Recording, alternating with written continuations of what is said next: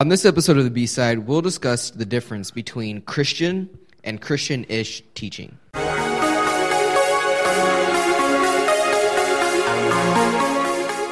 Welcome to the B side, a Blessed Hope podcast where we turn over the sermon notes and answer those lingering questions. Hello, everybody, and welcome to B side. I am Vince, and I'm joined by Pastor Matt and Malia. And before we get into what we're going to be talking about, I just want to set the stage. So occasionally a book comes along that is published by a Christian publisher, written by a Christian author, that is popular and yet isn't quite biblical. Uh, this doesn't have to just be books, it could be preachers, it could be um, YouTube videos. I mean, it could be anything. Uh, and so, with this being a reality, we're going to explore seven ways to spot a Christian ish teacher. And while we're going through that, those seven, we're just going to give you some examples of how this pops up in, in preachers and how this pops up in, in teachers and, and books. And so before we jump into that, though, we just want to establish why we're even having this conversation and why it's important for us to have these conversations. Right. So, so let's look at um, what spiritual discernment actually is. Um, I came across a really good definition, I thought. Um, which is the skill of understanding and applying God's word with the purpose of separating truth from error and right from wrong. So the truth from error is what we believe, and the right from wrong is the how we live part of it. Mm. Um, and I, I, think this is important because um, every incorrect teacher is not necessarily a false teacher. Mm. Okay. Yeah, and I, I think that's a fair point. I'm incorrect at times. Um, I don't mean to be, right? But but there are times when when I think of something wrongly, right. or even in the heat of a sermon, I just say something that's not what I mean to say, um, and, and, it turns out that that you know I said something untrue. That doesn't make me a false teacher, right? Um, but I am. Um, you know, I, I, still am responsible for the way I deal with God's word, and so we want right. to be real careful. Right. Yeah, and, and, I think that's a really good point. Uh, just thinking about my own work when I was at seminary and, and having to write papers and, and being questioned about, hey, saw this in your rough draft. This is what that means. Did you mean that? No, I didn't mean that at all. Um, and so it's just really easy to to have those slip ups, uh, especially right. when you're. I would say it's easier to do that when you're you're preaching because you're kind of in the heat of the moment. But it even happens in the written word as yeah. well. well I remember once at a sermon when I was at Bethany, I said that uh, giving was a means of grace. Mm. What I mm. meant to say is that when you give, you are giving grace through your giving. Mm. Um, but what I said was that giving saves you. When I say when you say that something well is a, done, Matt. When you say that something is a means of grace, what you're saying is that it has salvific tendencies. Right. And that's and, why I don't want to go to your church. And that's and, and, so I had to stand up there the next week and say, you know what, that that was a mistake. Like, sure. That's not. Or actually, I think yep. I wrote it, but that's a mistake. That's right. not what I meant to say. And and uh, because we do say wrong things. Right. Yeah. And I, I think it's important too because we're going to talk about some different authors uh, and pastors that are kind of prevalent in our culture right now. And so if they're people that you've read or listened to. I don't want to to feel like we're calling you out and telling you that you're wrong and you're you know you're doing this wrong or whatever. But because I think that um, discernment is definitely a skill that we develop over time as we grow in our in our walk. Mm-hmm. And there's a huge difference, and I think our culture needs to get back to it between your ideas are wrong, but you're still a human being. You're I'm not saying right. that you as a person are a wrong person. You're still made in God's image. Uh, but your ideas might be wrong, or, or this author's ideas might be wrong. So yeah, and as we get into this too, just just to clarify, you know, I, I you know, we're we're giving a lot of caveats for this uh, because something like this can be misconstrued, right? And, and because we, are we care not, about these people, yeah, we're, we're, not suggesting shepherding that people that wrote these books or that that, that preach in this way that they're not Christians. Mm-hmm. Um, that's that's above our pay grade um, unless they have specifically said something that makes it clear that they are not following Jesus, we're not right. trying to make any decisions right. or any proclamations about their faith. We're trying to say, you know what, there's a problem with their materials right. that you should be aware of. And we're not trying to poke at you necessarily for for reading or listening to right. them, but to just to help show you um, kind of give you a model yeah. for discerning in the future. Yep. So, so let's enough just, caveats, man. Yeah, let's just jump in. So, seven ways to spot a Christian-ish teacher. Uh, this one is is kind of the the whole point of the the podcast, but close but no cigar. And by that we mean that it has this form or has this um, it seems godly, but it really denies the power of, of the gospel or it just doesn't have the power of God in it. Yeah. I think uh, Timothy, uh, Paul writes to Timothy and he says, Hey, in the last days, there is going to be teaching and teachers that will sound religious. They will have a flavor of religiosity, but they will deny the power of the gospel. And, and so that's, that's what happens with some of these books. And they're close, right? They look Christianish, they Right. smell Christianish, They sprinkle they scripture taste Christianish, right? Like, into their books. yeah, but but ultimately they they fall short of the power of the gospel. And let's be clear, it's the power of the gospel where any kind of life change happens. Right. Uh, one of the things that we've talked about is that Christian living books and self help books are really close. They sit on a razor's edge. Right. right because Right. because you know it's all about trying to be a better person mm-hmm. right? And, and for christians we know that being a better person means that we become more and more like jesus christ. Right. self-help mm-hmm. books say you can make yourself into a better person by following these easy steps or doing these things. And so mm-hmm. we want to be really careful about that. Um, and and so the power of the gospel is the power to change your life, the power to be mm-hmm. different, the power to be transformed into the likeness of God, to be more and more mm-hmm. like Christ. And so, um, a book that denies the power of the gospel is a book, frankly, that is not going to help us live the way that God wants us to live. Mm-hmm. So the second one that we have, I think, is is something that we see a lot. Is Scripture is abused, not used, and by that we mean that Scripture proves a point; it doesn't birth them, and Scripture is sparse, and even if there is a ton of Scripture, it's out of context, um, and that goes back to it is designed designed to prove a point. And so, Matt, you want to just jump back in on that one? Yeah, I mean, I, I- think that's a dangerous game to play, and this is one of the things that publishers will use, um, and bookstores will use. Where do I put this book? Right? Is Right. it self help? Or is it Christian living? And if it's got a lot of Bible in it, even a little Bible in it, we tend to put it over here in the, okay, now it's Christian living. Well, that's all fine and good if the Bible that's in there and the scripture that's in there is used correctly. Right. Um, but if, if, it, if it's just used to prove a point or it's taken out of context or it only tells half the story, then that's a really dangerous place to be. And um, one easy example, and I don't know how popular this book is anymore because it's a decade old now, um, but Joel Osteen's Your Best Life Now. Yeah. Um, that was a that book was so ridiculously popular. It was it was everywhere. It was on every talk show. You'd go into the Christian, um, the family Christian bookstore, and it would have its own shelf, along with a cutout cardboard of Joel Olstein in a suit, smiling at you. Here, here's my general rule with books. This is not on our list, but um, if every book that the author writes, the cover looks exactly the same, don't buy it. If it's got a picture of him on it, Yeah, Well, that there's- takes away every T.D. Jakes book. And, um, but but here, here's the problem with that book: it quotes a lot of scripture, Mm-hmm.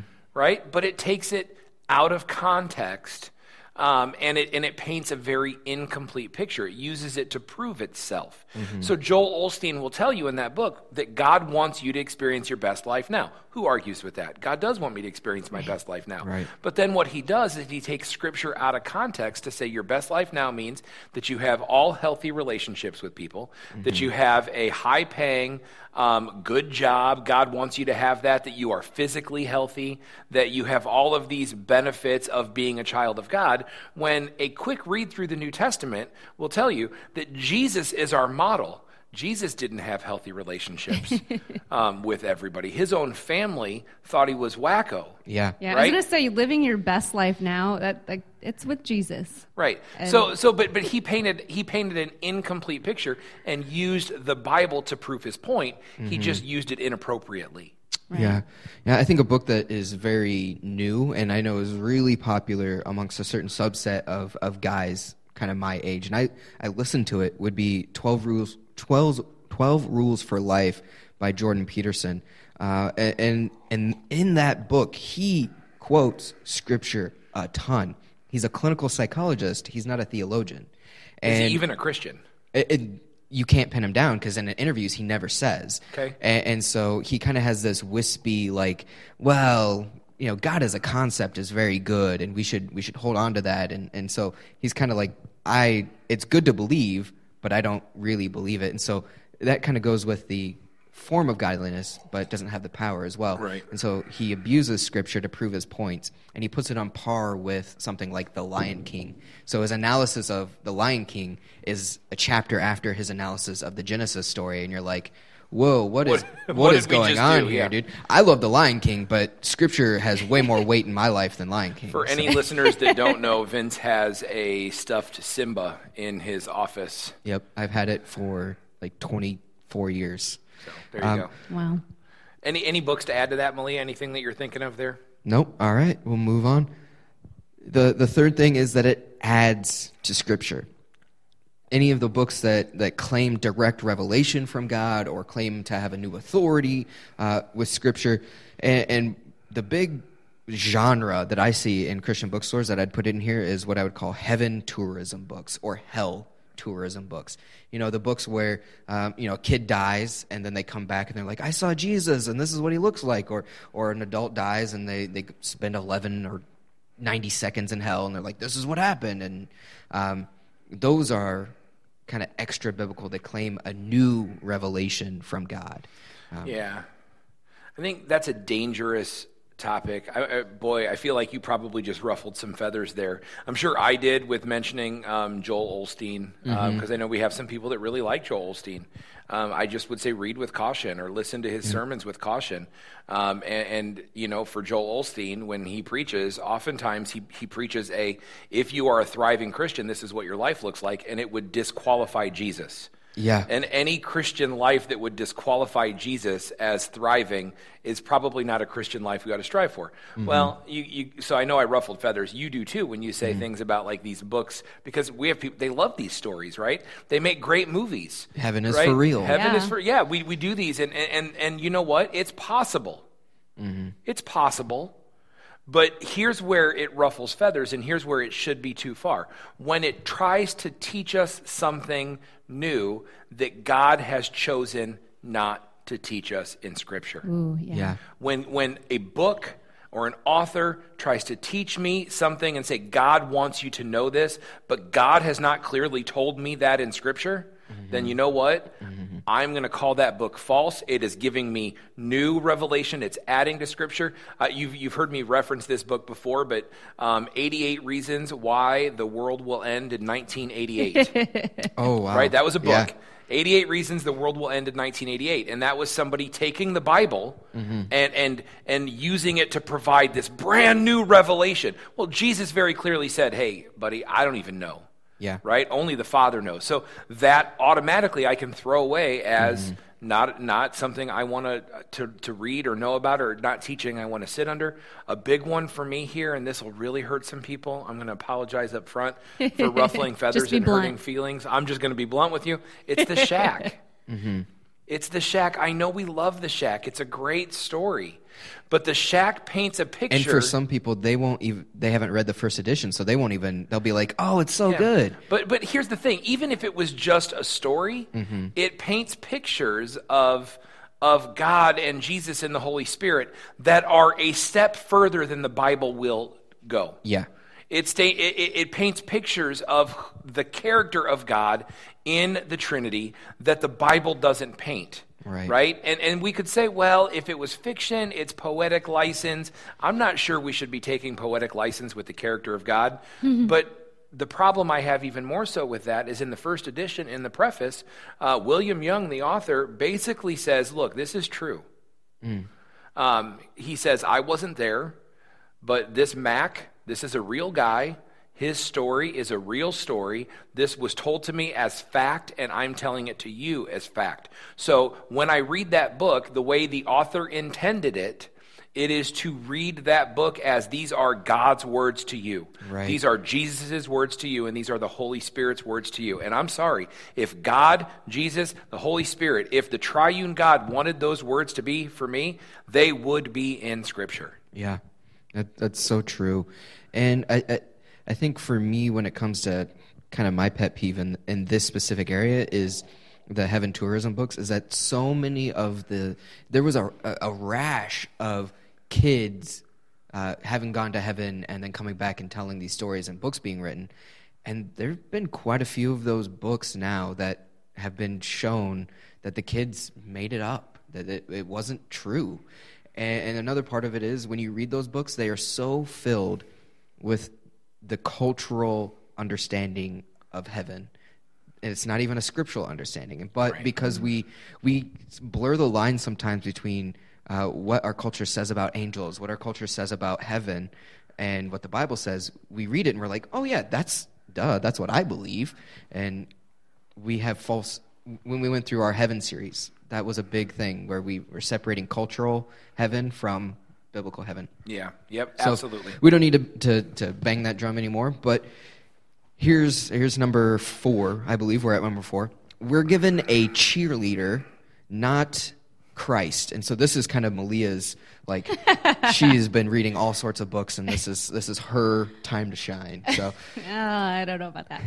um, so I would say that uh, the book by Rachel Hollis, um, "Girl Wash Your Face," would definitely fit under this because um, her whole premise to her book is, you know, you and only you are responsible for your happiness, and this is what you need to do. These are the things that I've done to be happy.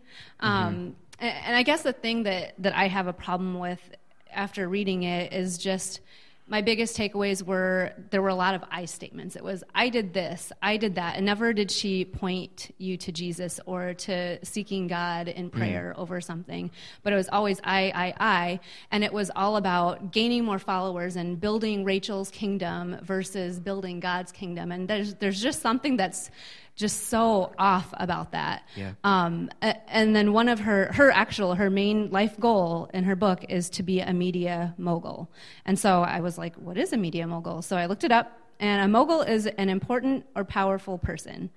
Um, and I, it just goes against scripture so much you know we're supposed to deny ourselves and you know pick up our cross and follow jesus and she's saying no you know go chase after these worldly things like money and vacation homes and power and um, and this is what I did to get there, kind of thing. And so I feel like she's just like she's not saying, "Oh, follow Jesus." She's like, "Follow me," Yeah. and, and this is how you do it.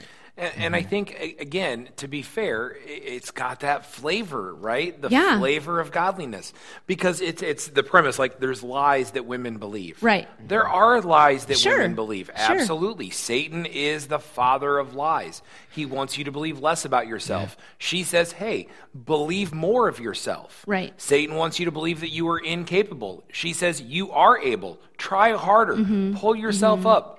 Girl, wash your face Mm-hmm. Right. and get after it. She just fails and if to you make the fall short, do it again. Right. That's true. And it has a flavor of godliness, Right. but it denies the power of life transformation, which is not found in trying harder.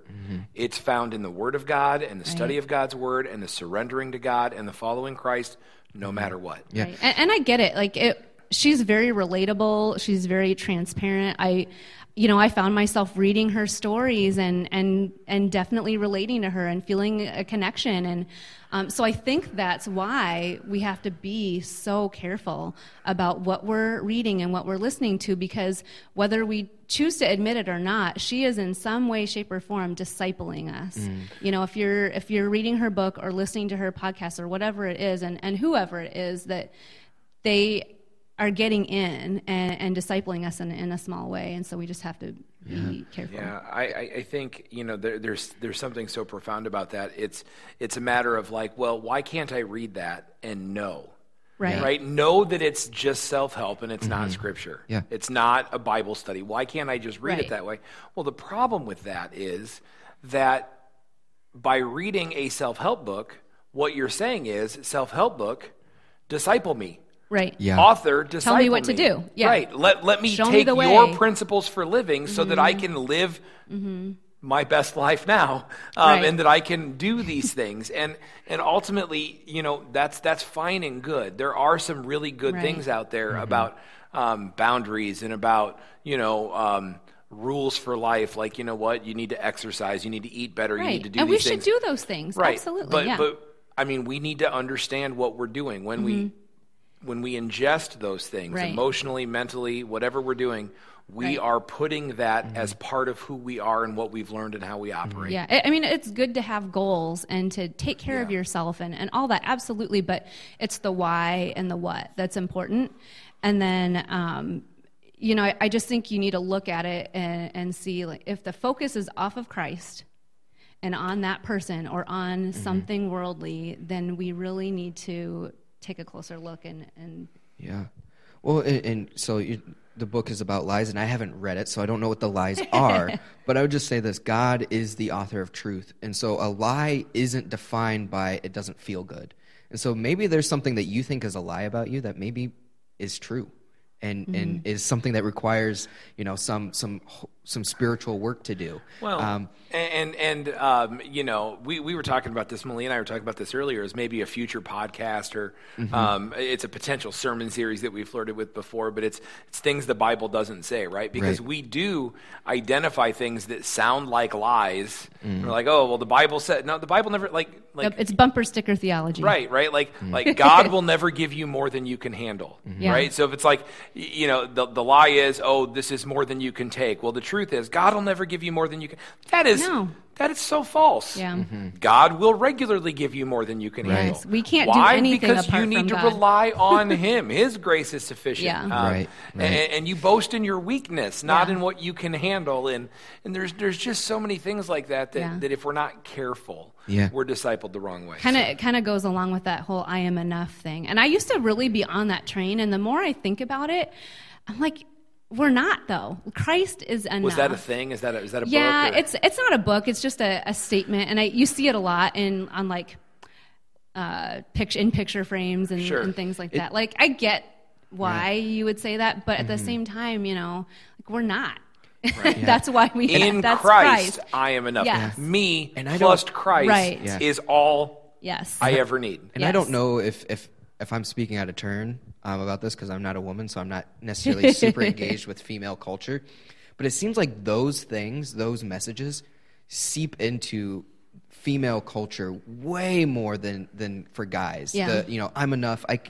I don't it's know. Mm. self-reliance and we have to be careful there because you know i've so i've been doing this study through genesis and you see over and over again whenever people start relying on themselves bad things happen and so anything that's pointing to you can do it you've got this the self-reliant stuff i get why it feels good but Mm-hmm. it's so it misses the mark and maybe it just comes at men in a different way, and I'm too in it to to see where the you know the I am enough Right. statements are Right. for men.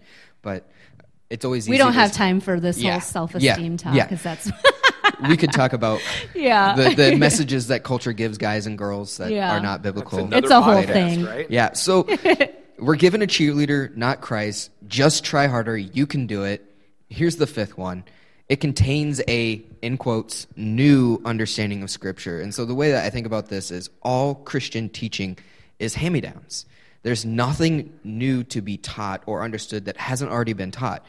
What we're given when a new author, when an author writes a new book, is a new way to approach it. It's that staying relevant to a culture that's constantly changing. Well, yeah, think about Right. my job as a pastor. Right. My job as a pastor is not to come up with new ways to interpret Scripture. Mm-hmm. If that were my job as a pastor, then if that's what I thought my job was, the church should fire me. Mm-hmm. Right? Because there, there isn't a new way to interpret Scripture. Scripture is what it is, it interprets itself. My job as a pastor is to remind you of what this Scripture Mm-hmm. says. The context that it lives in to help you understand what it means for the way that you live your life. Yeah. So Right. I think if we were to time travel a pastor from 1910 and put him in our pulpit and just tell him preach the way you did in 1910, our he would say true things, but I don't know if our people would understand them because Right. his because culture we is didn't so live different. in 1910 Yeah. but but i think but my understanding of what i do is not to create meaning for scripture Right. it's not to come up with something new a new way to to interpret scripture. Scripture is what it is. The, the canon of scripture is closed. God has given us what we need um, to understand in scripture and then he has given the task to, to teachers pastors everyone um, that can read and hear um, the, the, the, uh, the ability to, to figure out what that means. Not figure out what it means for me, but figure out what it means and then go live that way. Mm-hmm. Mm-hmm. And what happens is we get really popular teachers and books and, and pastors and authors, and what they do is basically they take an understood orthodox, orthodox meaning, you know, the right way that it's always been understood by the church, they take an orthodox teaching and they change it and they change it and then they say hey this is this new thing and they teach it like it's a brand new like hey god revealed to me or i have studied harder than anyone else has ever studied and i now understand this in a mm-hmm. way that nobody has for 2000 years yeah. and i'm going to give it to you mm-hmm. and, and of course we know that's ridiculous but yet when people do that we buy it and we drink it and we swallow it whole because it sounds good mm-hmm. Uh, I, I, think uh, there's a couple of books that come to mind. Yeah. Um, you know, one is is uh, it's an older book by now, but Rob Bell, mm-hmm. Love Wins. Yep. Right. And, and living in, in Michigan for two years, I can tell you that that is still a, a still a, a still thing. something that's echoing through Michigan. Yeah, is love wins. Well, so so Rob Bell was part of the emergent church. There's another book, uh, Brian McLaren, a new kind of Christianity. They're both in the same camp there, uh, and, and, what they've done is in these books is is they've said, hey, you have been reading the Bible all wrong. Mm. Um, and so we are going to tell you the right way to read the Bible. And as you read the Bible the right way, it's going to tell you these new things that you've never thought of before.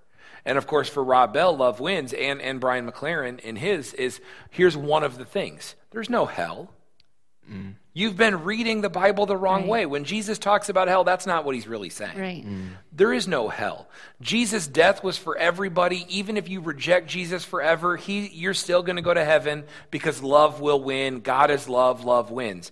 And so mm-hmm. it's this new way of understanding things. Yeah. Uh, yeah. Jen Hatmaker.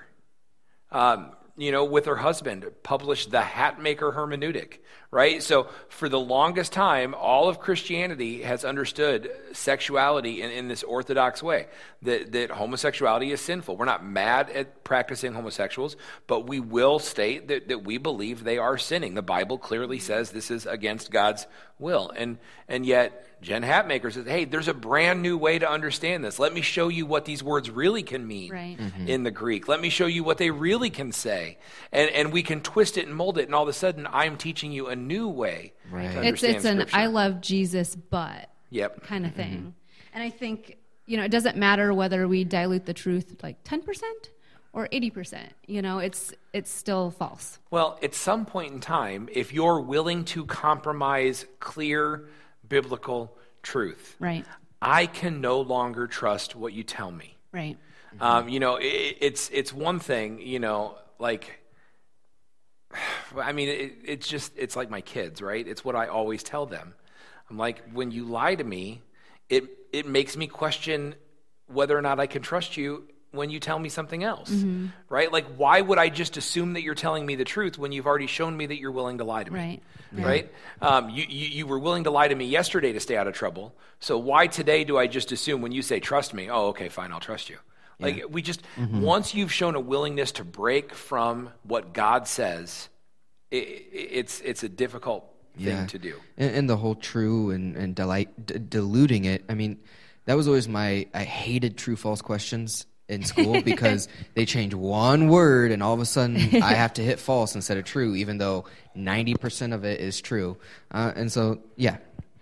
Here is uh, number six for us. The culture loves it. And, and, yeah, you you see you just lit up, Matt. So I'll, I'll well, I think there's such a clear connection to the one you said before, yeah. right? Mm-hmm. Um, like like okay, so so Rob Bell says, um, hey, all of a sudden hell isn't real. Well, guess what? The culture loves that mm-hmm. because right. they're like, we get all of the good part of Christianity, you know, from, from a non Christian perspective. Oh, all the love and all the we're supposed to treat each other, all of that stuff that Jesus taught, but we get to get rid of the hell part. Mm-hmm. And, and the culture loves it. Which means I can live however, however I want. I want. Yep. And I don't have to be on mission, and I don't have to worry about my family members that don't love Jesus or the neighbors that don't love Jesus. Um, or Jen Hatmaker, right? Mm-hmm. You know, one of the one of the knocks against the church for a long time, especially in this culture, one of the knocks against the church is you um, you hate homosexuality. Well, we don't hate homosexuality. Mm-hmm. mm-hmm. Um, you know, we call that sin because the Bible calls Right. it sin. You know, but but we're very clear on that. But like, oh, you hate gay people? No, no, we don't. Right. Right. Right. But but some people would be like, well, we would just get along fine with the church if they would just stop saying this. Right. Well, guess what? All of a sudden, we have a teaching that says, hey. We're no longer going to call this bad anymore. We're no longer going to call and, this and I think anymore. they they tend to take that whole well Jesus ate with sinners thing and, and twist it Yeah. because yeah he did eat with sinners but he didn't sin with sinners Right. Mm-hmm. And he and, and here here's here's the, the thing about that. It, it's like the Bible teaches things we wish it didn't teach. right mm-hmm. That's always been true, mm-hmm. right? You'll hear uh, myself say that. You'll hear Pastor David say that. We have that conversation all the time. It's like I wish the Bible didn't say this because Right. it's so hard. Right. I wish the Bible didn't tell me that I need to forgive mm-hmm. seventy times 7 But mm-hmm. guess what? It does. Yeah. And all of the sudden, if, and th- this should be a red flag to you, right? If all of the sudden a new kind of teaching comes out, a book or a sermon or a pastor or preacher, whatever, and, and a new kind of thing comes out, and, and it is all of a sudden so popular with people that used to reject the church and the teaching because it was too hard, that's a red flag that it is tickling ears and it has softened what God intended to be Right. firm. Yeah, and, and I would just say this: the culture doesn't necessarily always get these things wrong either. Um, I you know think of a book like Crazy Love by Francis Chan, mm-hmm. wildly popular when it came out, and is super biblical. And so, mm-hmm. it this is just to ask the question why. Yeah, Right. yeah. Yeah. A- And, and is it popular because it softened something? Mm-hmm. Right. Crazy Love was popular because it made people think, man, Mm-hmm. my Christianity should be worth more. Yeah, You know, Love Wins or the Hatmaker hermeneutic is popular because it makes people think, oh, God requires less. So the question really is: Is it popular in the culture because God's sparking a revival, or because mm-hmm. Satan's twisting truth? yeah Yeah, and and and I think there that's that's the the key. It goes back to Timothy in the end times. Hey, people are gonna people are gonna gonna look for teachers to tell them what they want to hear. Right. Mm-hmm. Yeah. And then, you know, we soften truth. People soften truth because it's what people want to hear. Mm-hmm. And then, you know, we have non Christians that'll be like, yes, finally, a Christian that gets it. Mm-hmm. And they'll they'll Yeah. flood to that and, and, and then all of a sudden it takes on a life of its own. Yeah, but then there's no sort of like repentance that goes along with it. Yeah. You know, it's where Jesus said, okay, yeah, he ate with sinners, um, but then he would say, okay, now go and sin no more. And so I think we need to remember that, yes, we, we love people, but we don't celebrate their sin. Yeah. You know, there's just such a fine line. Yeah, and so that that really transitions well into the last point. And this this whole time we've been talking about what people are writing, what people are saying, and now this last point is what people are doing in their personal walk. And so the the seventh thing to spot a Christian-ish teacher is no godliness in their personal walk. And so I wrote this sentence that I'm very proud of. And uh, this is one of those things where it's like we understand that people sin and people stumble. We do that as well. But here's the dividing line between whether you should trust a, a teacher or whether you should not. And, and this is it. Are they consistently walking with Christ when they sin, or are they consistently walking with sin when they Christ? Um, like one is an it, it, the accident is happening in both of them, but the accident for the person who's walking in sin is, Right. oops, I ended up being like Christ today, or um, rather than, oops, I sinned today and I need to repent from that. Um, and so that's so important. Yeah, I think there, there's one very clear example of this that always pops out in my mind, and it's a, it's an example of a couple of things for us. Um, Glennon Doyle, um, she's a, a bloggist. Uh, Momastery is her blog, and it's very popular. And she wrote a book, several of them, but but about four or five years ago, the book Love Warrior was the one that was so popular. And she was on speaking tours, and she was in Cedar Rapids, and the book was making its rounds uh, through Blessed Hope. And I remember we addressed it at the time, but but ultimately, what it came down to is um, the book was Christianish, right? It took scripture out of context. It taught new kinds of things. It basically hit almost all of these things um, that we've talked about. But here's the thing: when you looked at her life, she was proudly living a life of sin, not according to the way that she would diagnose scripture, Yeah. but according to what Scripture says about itself, what God says. Um, you know, she she pursued um, a no fault divorce with her husband because she didn't love him anymore. Mm. She loved him, but she didn't covenant love him mm. anymore. And then she pursued uh, a marriage, um, a homosexual marriage, with a woman um, that she did love in that way. Mm-hmm. Um, she thought, and so she she left her husband, which is sinful. She pursued um, another relationship, was which was sinful, and then she pursued it with um, a woman, mm. which was sinful. All yeah. the while teaching people that this was right. So she was sinning in that way too, yeah. teaching people that right was wrong and wrong was right. And, and ultimately, what I would say is, like, if you look at her life, that should tell you up front, mm-hmm. right? That she's doing things that are contrary to what God says, but yet she's trying to tell you how God wants you to live. Yeah. And that's something that just falls apart just with a little digging deep and finding out. Mm-hmm. Yeah. And and I would say this too about about her, uh, and I'm not angry at her. Uh, you know, I, I think that uh, that she's proven to be a false teacher. Yeah. Um, but uh, but her teaching in that way is and, and I, I, again I use this word and I use it carefully because I don't want people to be confused about what I'm saying. I'm not saying this about her. Mm-hmm. I'm saying this about her false teaching. Sure. It's satanic. Right. Mm-hmm. Um, and it's corrupting. And it is um, it takes what God intended to be clear and true mm-hmm. and it twists it to try to convince people that God is wrong or to convince people that they can be good while being unholy. Right. That's satanic. And it, it corrupted Jen Hatmaker. Yeah. Right. Um, Jen Hatmaker, who I used to recommend to people to read. Mm-hmm. Um, I no longer can recommend that people sit under her teaching because uh, of the Hatmaker hermeneutic and her move away from orthodoxy. Well, the reason that happened is because she decided to allow herself to be discipled mm. by Glennon Doyle. Yeah. And, and they, they had a relationship, and, and, and she was um, feeding into each other, and all of a sudden she was discipled by someone who taught her that this kind of lifestyle was acceptable, and so she decided that she would rework Scripture to make that right. Mm. And, and, so we just we, this goes back to Malia's point of why we have to be really careful about the teaching right. we sit under.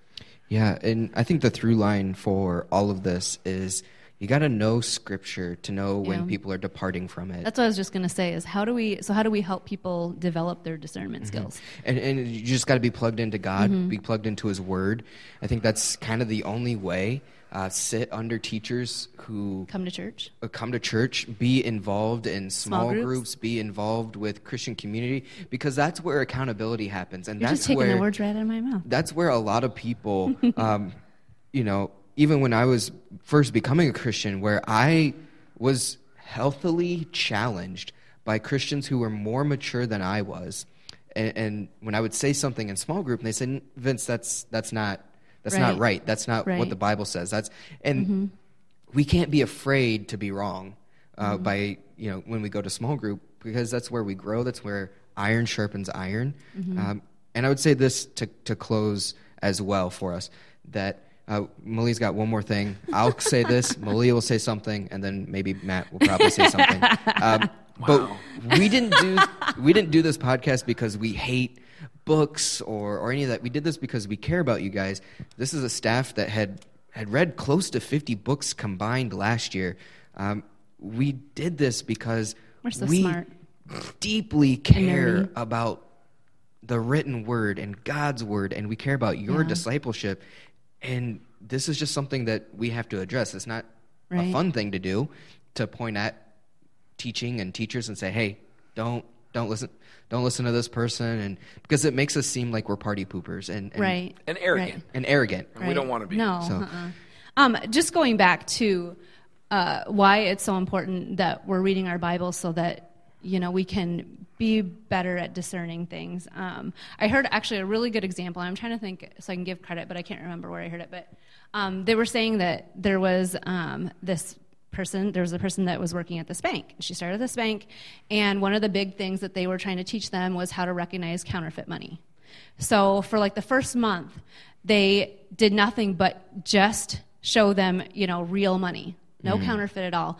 And eventually, at the end of that month, they finally started slipping in counterfeit money. Mm. And so, basically, saying like, as long as you are, you know, deeply rooted in God's word, you're going to recognize when something counterfeit comes in Mm-hmm. because you're just going to your roots are going to be so so deeply saturated in it. Yeah. And um, I heard another good quote, quote too. I don't know if you guys know who Kyle Worley is, um, but his thing is. Um, let me see if I can say it right and not butcher it.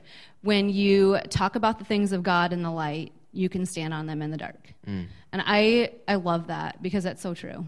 Yeah, absolutely. Yeah, and people are so uh, can spot fake Apple products better than they can spot Right? fake Christian Right, teaching. yeah.